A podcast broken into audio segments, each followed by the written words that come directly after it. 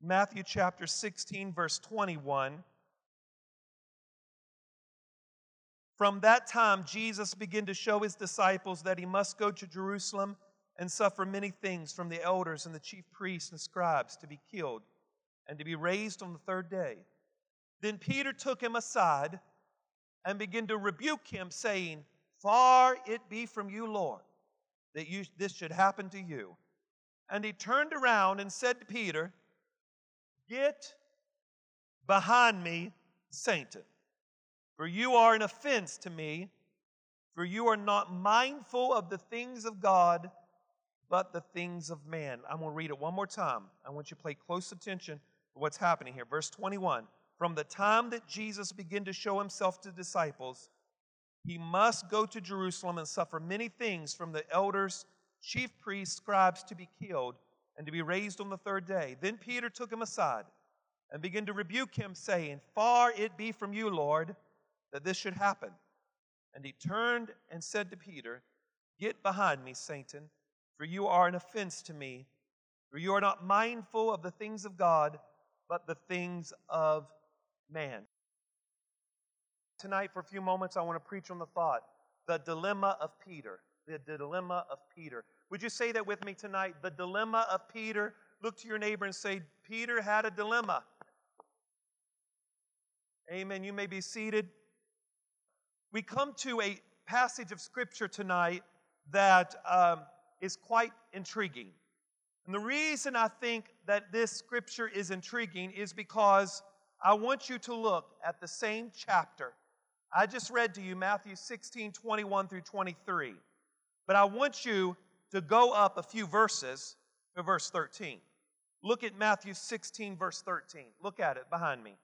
This is a few verses right before Jesus rebukes Peter. Jesus rebukes Peter and says, Satan, get behind me. Right before Jesus rebukes Peter, I want you to see what happens. In Matthew 16, verse number, verse number 13, look at it. When Jesus came into the region of Caesarea Philippi, he asked his disciples, Who do men say that I am? And so they said, Some say John the Baptist, Elijah, some say Jeremiah or one of the prophets. And he said to them, But who do you say that I am? And Simon Peter answered and said, You are the Christ, the Son of the living God. And Jesus answered and said, Blessed are you, Simon Barjona. Flesh and blood hath not revealed this to you, but my Father who is in heaven. And I also say to you, Peter, that on this rock I will build my church, and the gates of hell shall not prevail against it.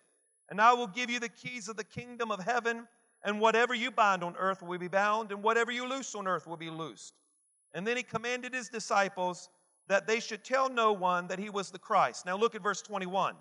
This is the scripture I just read to you. From that time, Jesus showed his disciples he must suffer many things. Look at verse 23.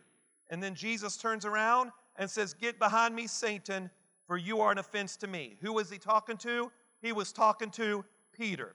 Now, let me just stop right here, and I hope that you're getting what I'm talking about. Je- Jesus praised Peter and said, Simon, you are blessed. Flesh and blood hath not revealed this to you, but my Father in heaven. So, how many would agree with me that Peter heard the voice of God? I said, How many would agree with me that Peter heard the voice of God? Did Jesus praise Peter? Yes. He said, Peter, Simon Barjona, flesh and blood hath not revealed this to you, but my Father has revealed this to you. And then, six or seven verses later, Jesus says to the same man, Get behind me, Satan, for you are an offense. Tonight, ladies and gentlemen, that is a dilemma. How in the world can Jesus praise you in one scripture and then Jesus rebukes you in another scripture? Is there anybody who can just help the preacher out? Do you see what's going on here? Jesus praises him in one passage of scripture, and then the other passage of scripture, Jesus rebukes Peter. That is Peter's dilemma. How in the world can Peter be praised one second and the other minute be rebuked by Jesus? Now, he is not being rebuked by a church member. He's not being rebuked by a pastor, he's being rebuked by the Son of God. The Son of God praised him, but yet the Son of God rebuked him. That is a dilemma tonight. And I believe, listen to me tonight, I believe that is the quest of our spiritual life tonight. The quest of our spiritual life is this that one moment you can be walking in the Spirit, and the other moment you can be walking in the flesh. One moment you can be making the right decision. One moment you can be in church. One moment you can be glorifying God. One moment you can be prophesying. One moment you can be speaking in tongues. And the next moment, on Monday morning, you can lose your temper. Come on, somebody, and say a few cuss words that you probably shouldn't have said. Can I hear an amen? How many would agree with the preacher that I've been there before in my life? One moment I was walking in the Spirit. One moment I was making the right decisions. One moment the Lord Jesus was with me. And then the next moment I was walking in the flesh. Ladies and gentlemen, Peter is an example to all of us that walking in the Spirit is a decision that we got to make. Let me say that again. Walking in the Spirit is a decision. Walking in the Spirit is not goosebumps. Walking in the Spirit is not shouting. Walking in the Spirit is not necessarily speaking in tongues.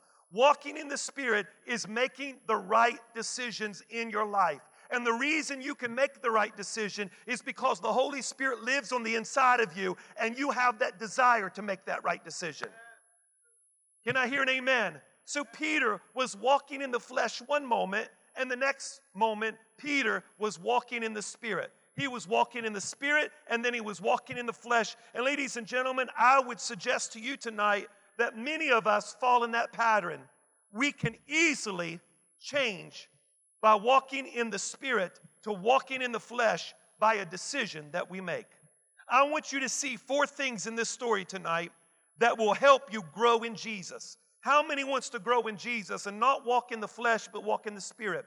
There are four things that you see in this story that will help you. Number 1, number 1, he wills what you don't want sometimes. God's will sometimes is not what you want. Now, let me say this, let me say it loud and clear. He wills what you don't want. In other words, God's will is not necessarily what you want. Now, let me prove this to you. Look at the story. Look at Matthew 16 and look at verse number 22. Matthew 16, verse 22, look at Peter. Then Peter took him aside began to rebuke him, saying, Far be it from you, Lord, that this should happen to you. But he turned and said to Peter, Get behind me, Satan, for you are an offense. Do you see that word offense there? That word offense means stumbling block or stumbling rock. It's a stumbling block. In other words, Jesus said, Get behind me, Peter, for you are a stumbling block to the things of God. So, in other words, listen to me. Peter was saying this Peter was saying, Lord, I know that you just said you're going to die. I know you said you're going to die. Is that what it said, verse 21? Look at it. Verse 21 From that time, Jesus began to show his disciples that he must go to Jerusalem, suffer many things from the elders, chief priests, scribes, and be killed and be resurrected on the third day. And what does Peter do? Peter goes to Jesus and say, Jesus, I don't want you to die. Don't let it happen, Jesus. I don't want you to die. In other words, the will of God was for Jesus to die on the cross, but Peter's will and want was for him not to die. And that is a key to us tonight that sometimes God's will is not what we want. What did Peter want? Peter wanted Jesus not to die, but the will of God was for Jesus to die. And sometimes we've got to understand that your desires and your wants are not necessarily the will of God all the time. Did you hear me? There's one scripture in the whole Bible in 1,066 pages where it says He gives you the desires of your heart. But do you know why that is there? Because when you are in a relationship with Christ, your heart becomes His heart and your desires become His desires. So, here in this story, Peter's want, Peter wanted Jesus to live, but yet God's will was for Jesus to die. And you know what Jesus said to Peter? Peter, you are a stumbling block to me. You, your very words are a stumbling block to me. What you are saying to me, Peter, is a stumbling block to me. Let me ask you a question Are you a stumbling block to people? Is your words a stumbling block to people? Is your attitude a stumbling block? Is your life a stumbling block? Is your testimony a stumbling block?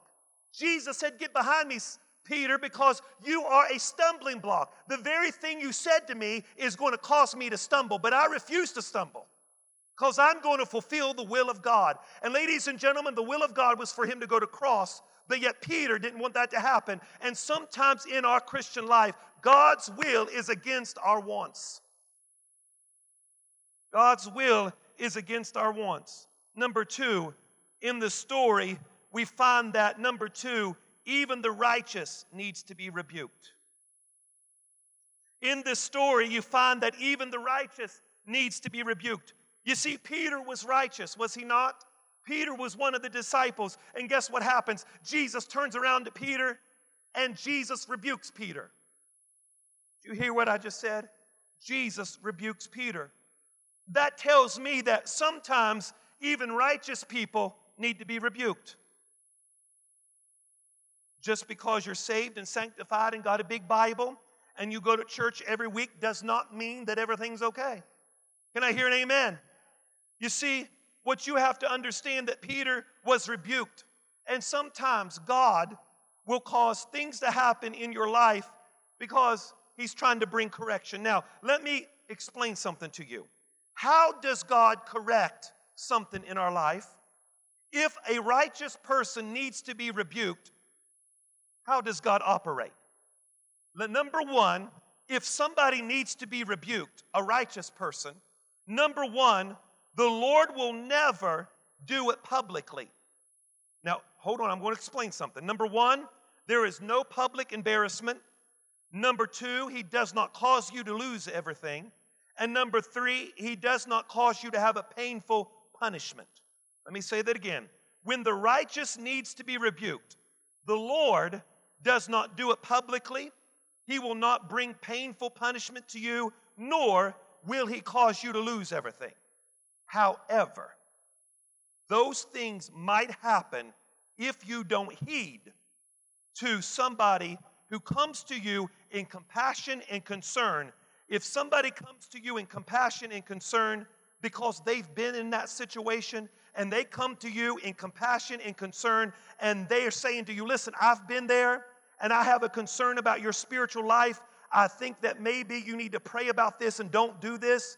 And you reject wisdom and counsel that comes from a spiritual leader, then what God will do, He will embarrass you publicly. There will be painful punishment, and you will lose everything.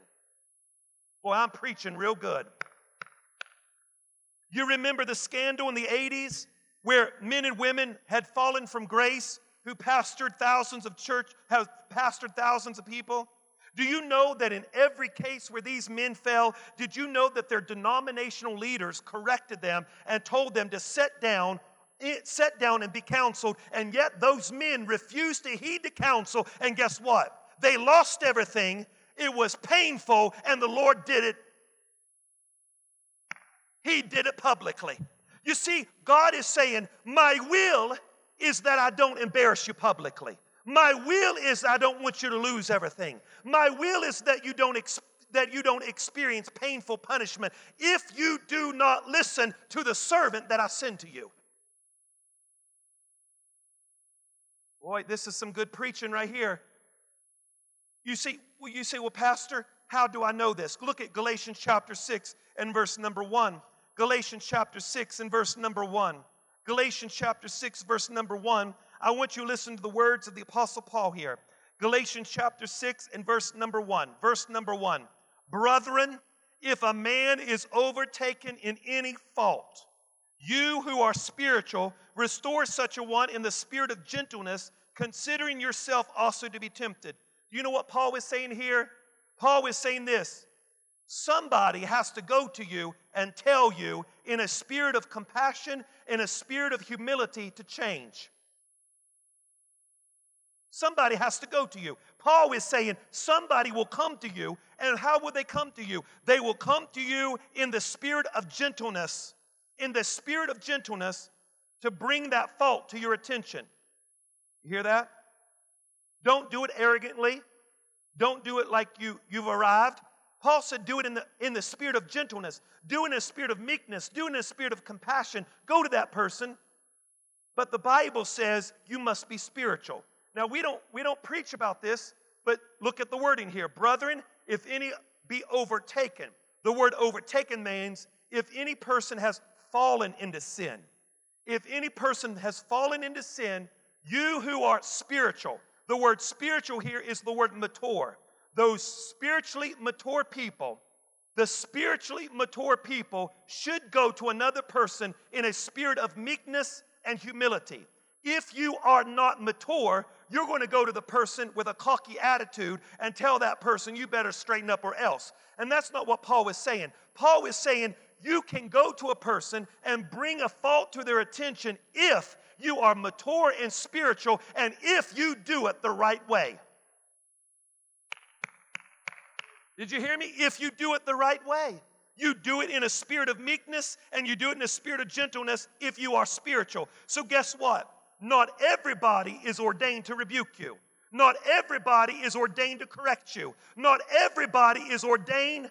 Come on, somebody. The Bible says only spiritual people are called to be bring correction. Spiritual.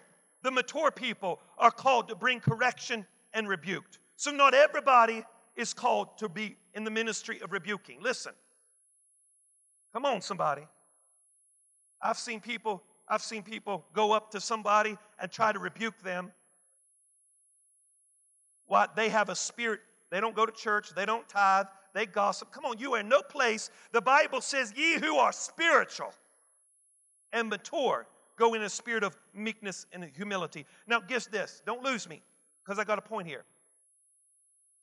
Jesus rebuked Peter because notice the word that Jesus used. He turns around to Peter and says, Satan, get behind me. Do you know that phrase is the exact phrase that's found in Matthew 4 when Jesus was tempted and he looked at the devil and what did he tell the devil? Get. What did Jesus say in Matthew chapter 4 to the devil? Satan, get thee and what does Jesus say to Peter? Satan, get behind me. Do you know what Jesus was saying to Peter? Jesus is saying to Peter, Peter, I've been there before. I've already wrestled with the devil. I've already had a fight with the devil. And I'm coming to you to tell you, Peter, that you better straighten it up or you're going to fall in the same mess. Jesus is saying, I have already wrestled with the enemy. I've already done this. I've already been in your place, Peter. And that's what God is saying. If somebody is concerned and full of compassion in a spirit of gentleness coming to you, saying to you, I've been there, I don't want you to fall in that mess. And if you don't receive it, you will be embarrassed, you will lose things, and you will go through a painful punishment. I promise you.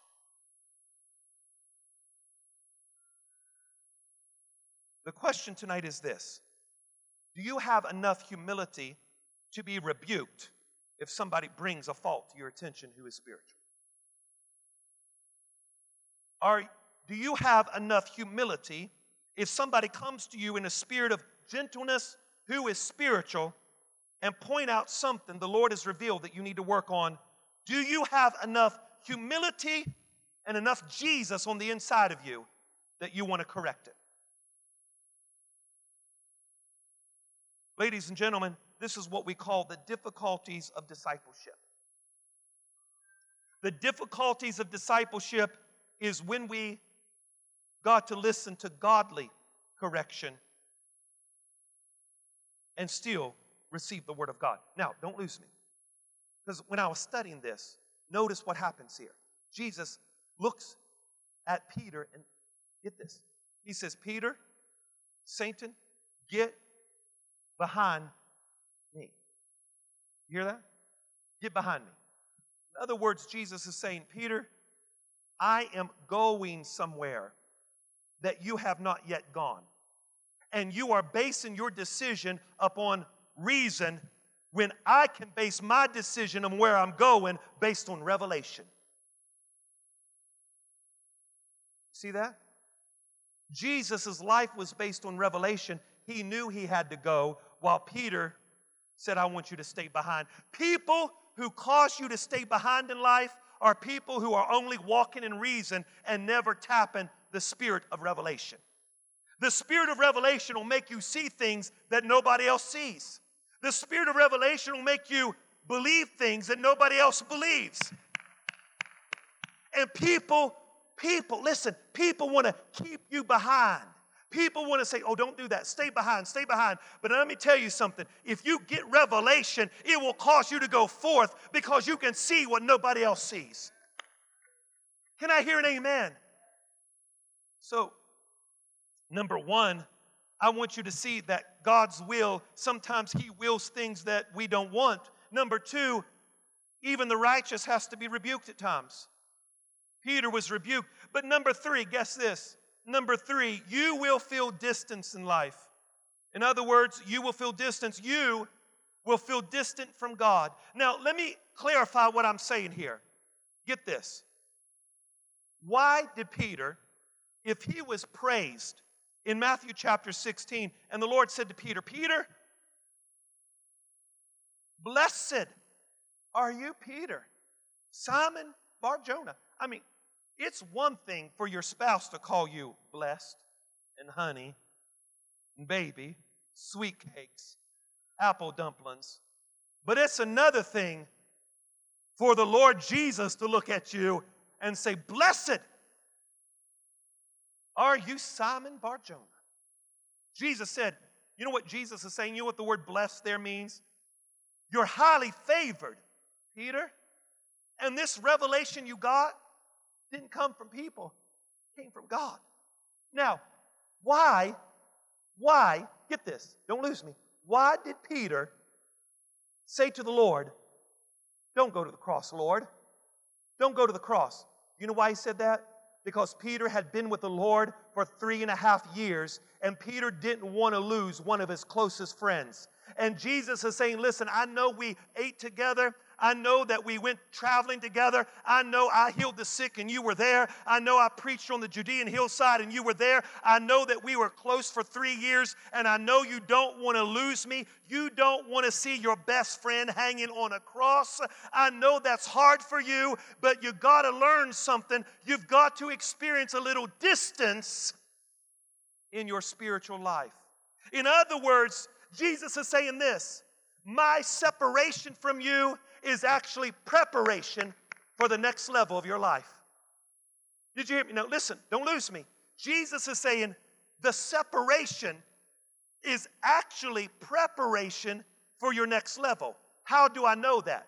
Jesus said, Get behind me, Satan. So Peter is behind the Lord while Jesus is in front of Peter. In other words, Jesus is in front because he is going in a direction to prepare something for Peter.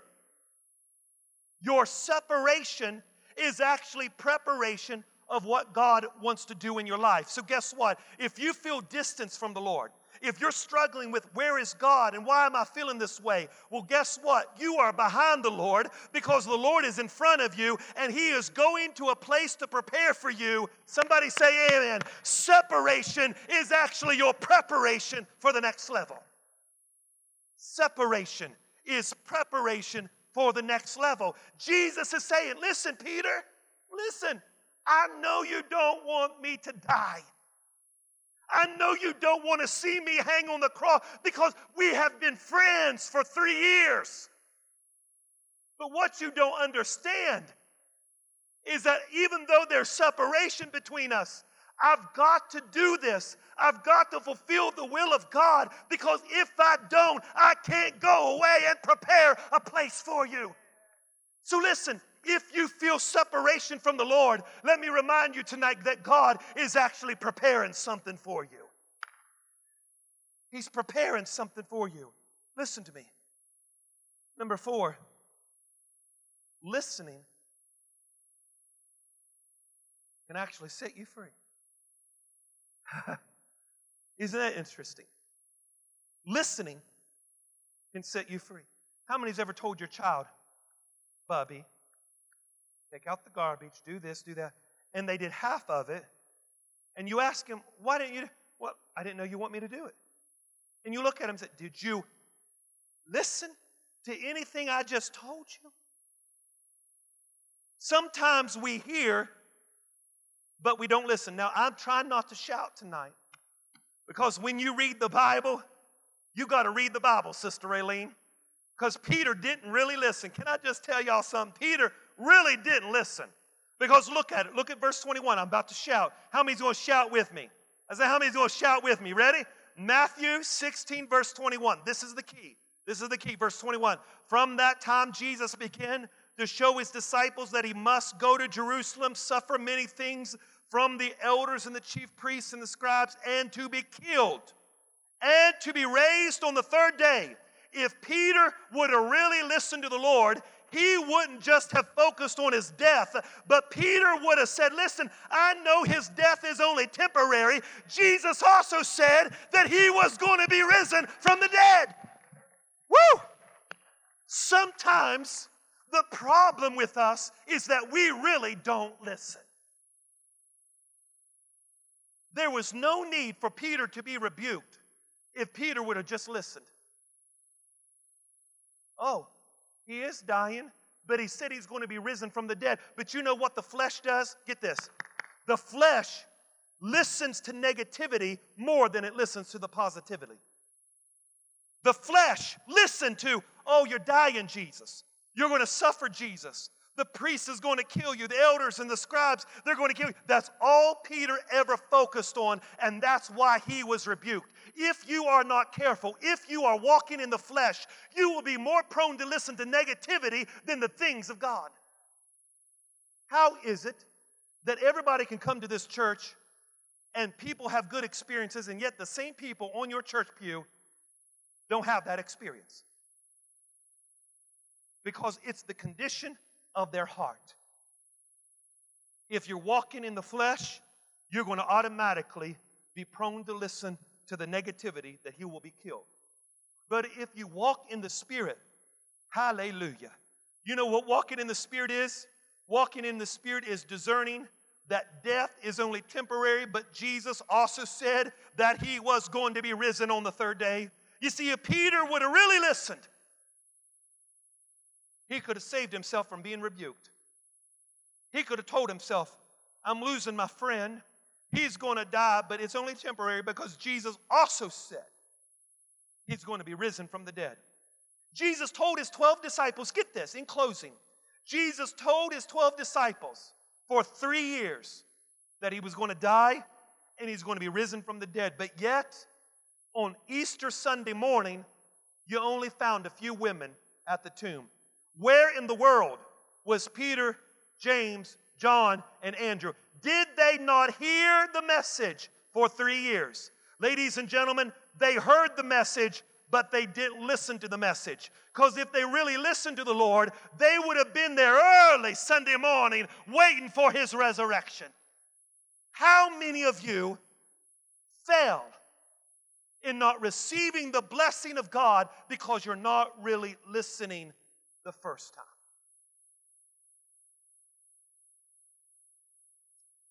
Well, this is some good preaching tonight. Is this all right? See, listening can set you free. Yet Peter was rebuked that day. you see, that is Peter's dilemma. The dilemma of Peter is this Am I going to walk in the Spirit which is governed by revelation? Or am I going to walk in the flesh, which is governed by reason? I'm going to say that again. The dilemma of Peter is that if I walk in the flesh, I will only be governed by the reason. But if I walk in the Spirit, I will be governed by revelation. Ladies and gentlemen, I want to let you know that my eyes, my spiritual eyes, have seen something great coming to Galena. Woo! I'm not governed by the reason. I'm not denying reason.